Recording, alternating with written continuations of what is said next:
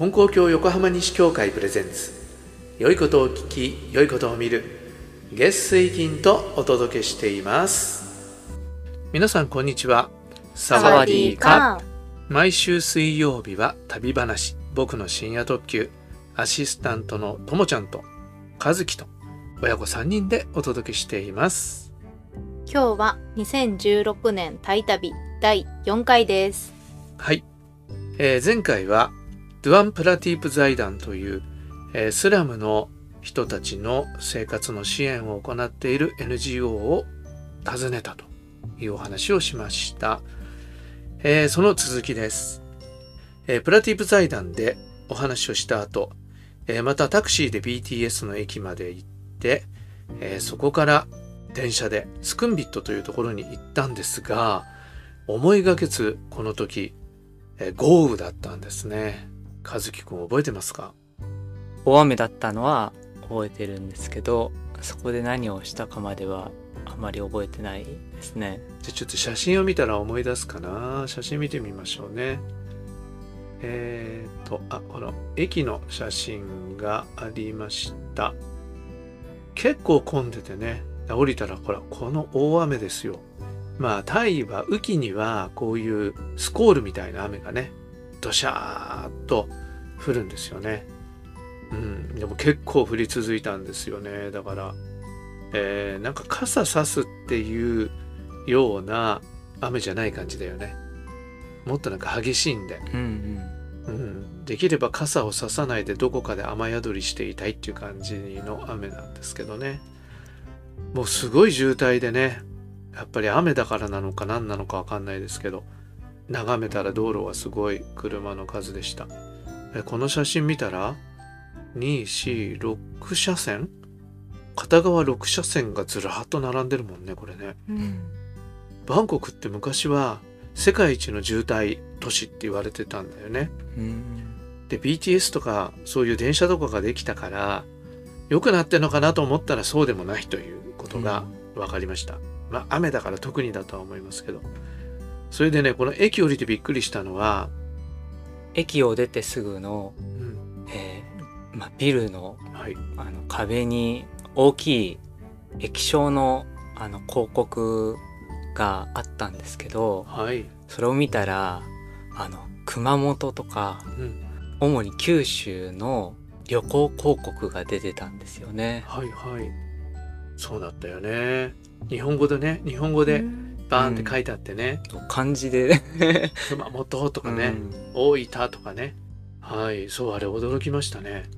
で昔はタイの人たちが日本に来るっていうのはすごく特別なことだったんだけどあの日本に旅行に来るタイ人ってすごく多いんだよね今ね。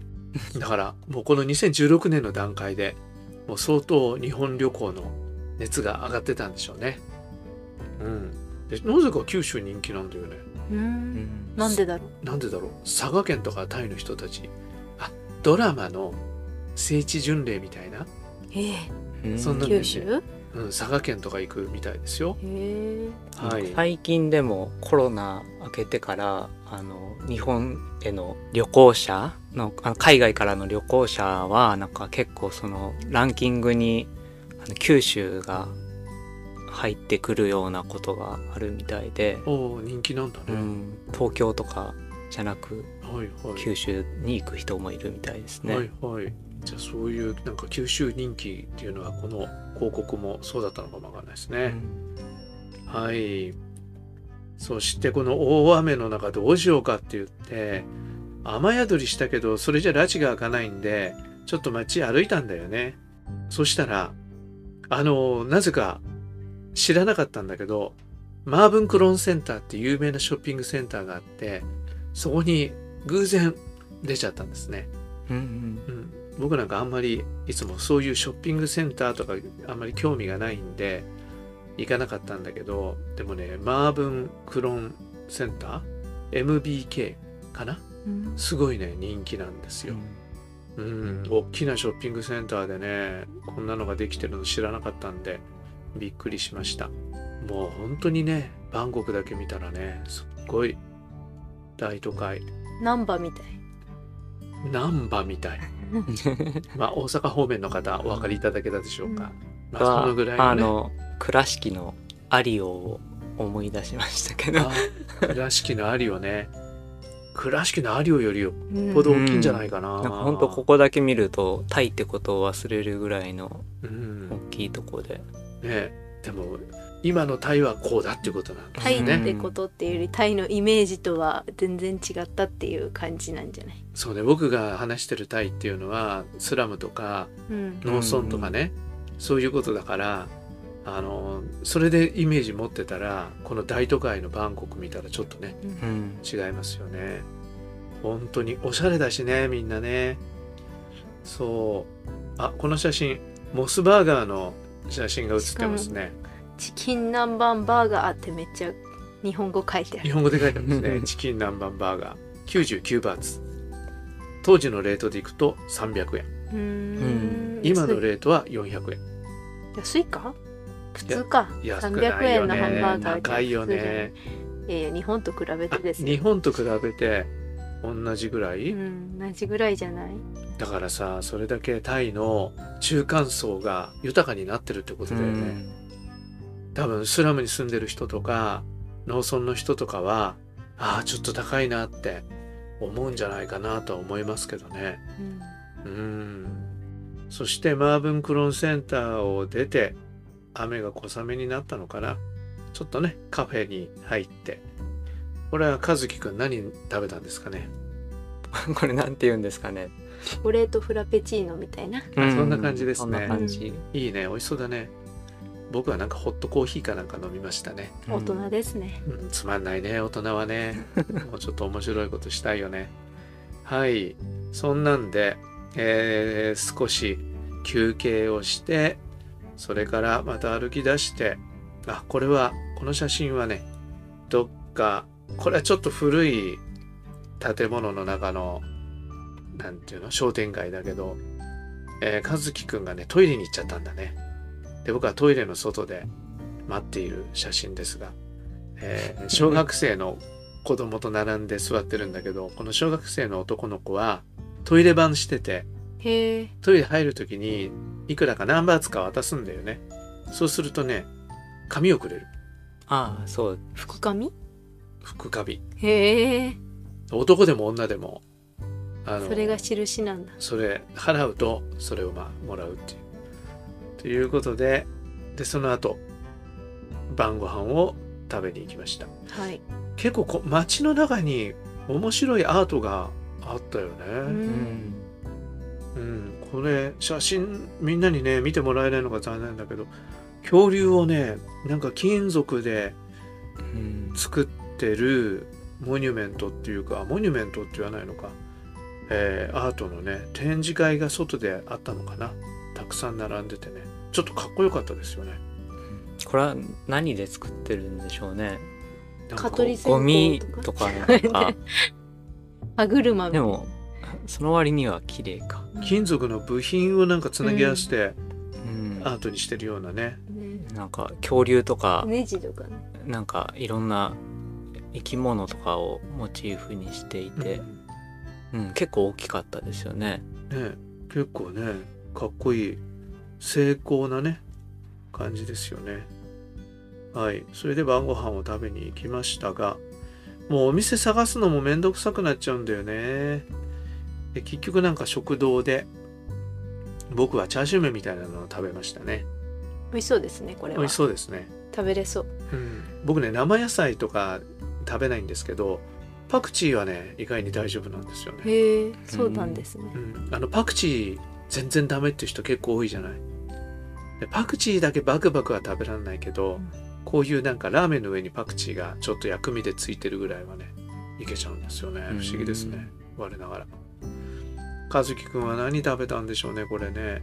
なんか。なんだなんかそぼろみたい魚な。魚かなんかわかんないけどのお肉をなんか細かくしたのをなんか揚げたみたいな感じだったかな。はいはい。それなんか玉ねぎかなんか生の玉ねぎかなんかで混ぜてますうね。うん。うん、美味しかったとか美味しくなかったとか覚えてないよね。えでも普通に食べてたからうん。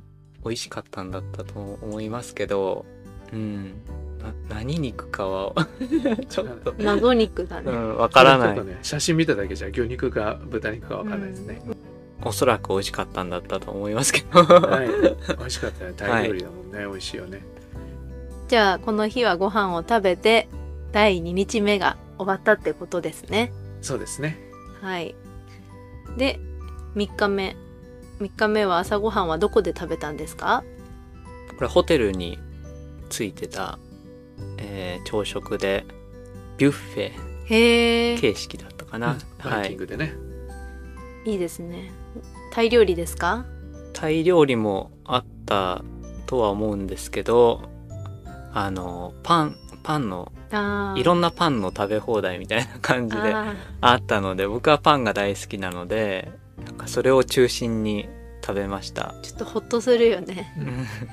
結構ねパッケージツアーのホテルってまあまあのホテルですよね。うん。これ僕があの航空券とホテルとバラで自分で取るんだったらもっともっとグレードの低いねホテルにしちゃうのでうんあのまあ割と朝食も美味しい感じでうん。食べられましたね、まあ、すっごい豪華っていうわけではないけどもまあパンだけでも結構な種類あってね。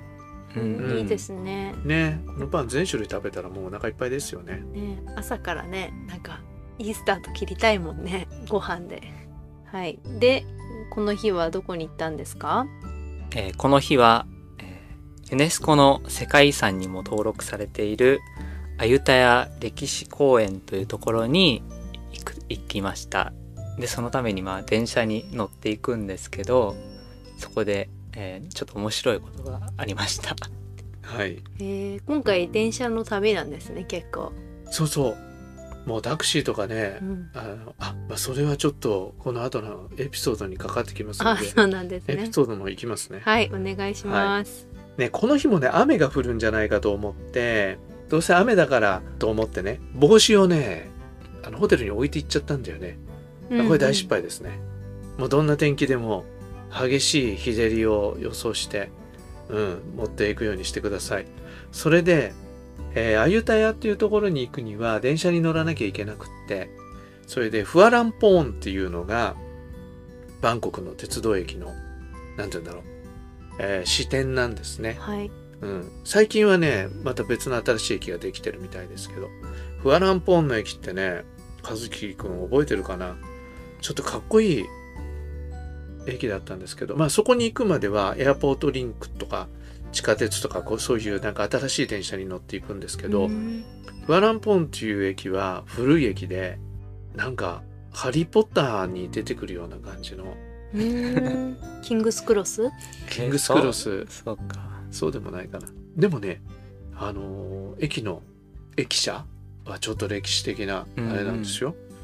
うん。で、そこで切符を買おうと思って、切符売り場に近づいていったんですね。はいそうしたらですね、ちょっと職員らしき人が、女の人がえ近づいてきて、どこに行くんですか？とか言って、で、今からあの、アユダヤに行くんですとか言ったら、だから、あ、そうですか、アユダヤはね、こうですとかいろいろ説明してくれて、で、だんだんその話を聞いてきたら、あの、電車はいろいろこうデメリットがありますよっていう話を始めるわけね。はい。それで、で、現地に行ったら、現地の交通も、あそこはななかなかうまくいきませんよとか言って、こういろいろこうデメリットをこう話し始めるんですよ。それで、あのーツアーで、その、小型のバス、バンで快適なアユタヤ旅行ができますよっていう話を始めるんだよねなるほどだから最初駅の職員の人が外国人観光客がわからないのをヘルプするために近寄ってきたのかと。見せかけて、うん見せかけて実はツアー会社の人がツアーを売りに来たということが分かりました。うん、いやあのねホテルでも聞いたんだけどホテルの人も「あ電車で行ったらいいですよ」って言ってたんだよね。どうん。うん、あの渋滞バンコクやっぱ渋滞が大変だし電車で行ったらいいですよとか言われて、えーだったんです。でそのまあ近づいてきたおばさんが、えー駅とは関係のないちゃんと首からさ名札みたいなの。名札っていうか、ID みたいな写真付きのなんかぶら下げてたりして。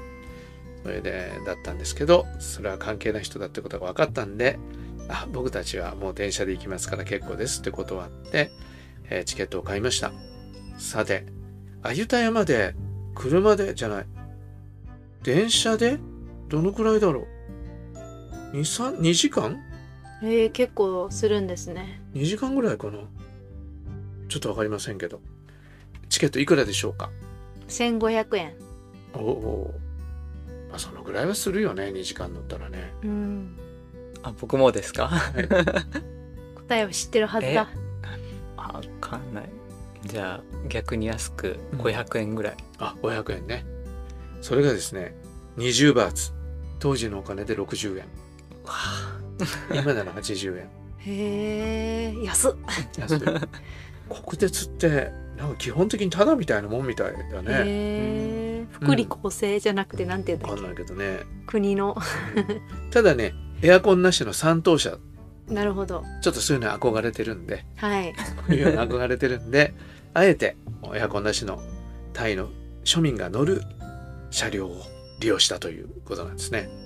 でだんだん混んできて観光客もねもう結構乗ってて。もうエアコンがないですからね。あの窓を開けてて。窓からまあ風が通って。ということなんですが和樹くんはこのことはほとんど覚えてないと思います。もうねせっかくこんな面白い旅を、あのー用意したのにもうねほとんど寝てましたからね。この写真見てください。移動の時はこの人は基本的によく寝る人ですからね、寝てるんですよね。本当に。せっかくねちょっと見ろよほらほらって言って思ったんですけど、うん。うん、まあそんなことがありましたが。それでも。でも、うん。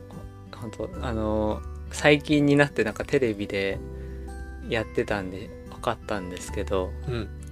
あの慣れてない環境で寝るとあの人間は逆に疲れるってことが分かってて。はい。なのでまあ眠くなっちゃうのは仕方ないんじゃないかなって。ホテルでねホテルで泊まってると寝てるんだけど疲れちゃうとういうね。ん。わかりました、はい。言い訳ですけど。うん。じゃあもっといろいろ聞きたいんですけど今日はこの辺でまた次回はあのあゆたや行った時の話を聞かせてください。はい。それでは今回もお聞きくださりありがとうございましたまた次回の放送でお会いしましょうさようなら。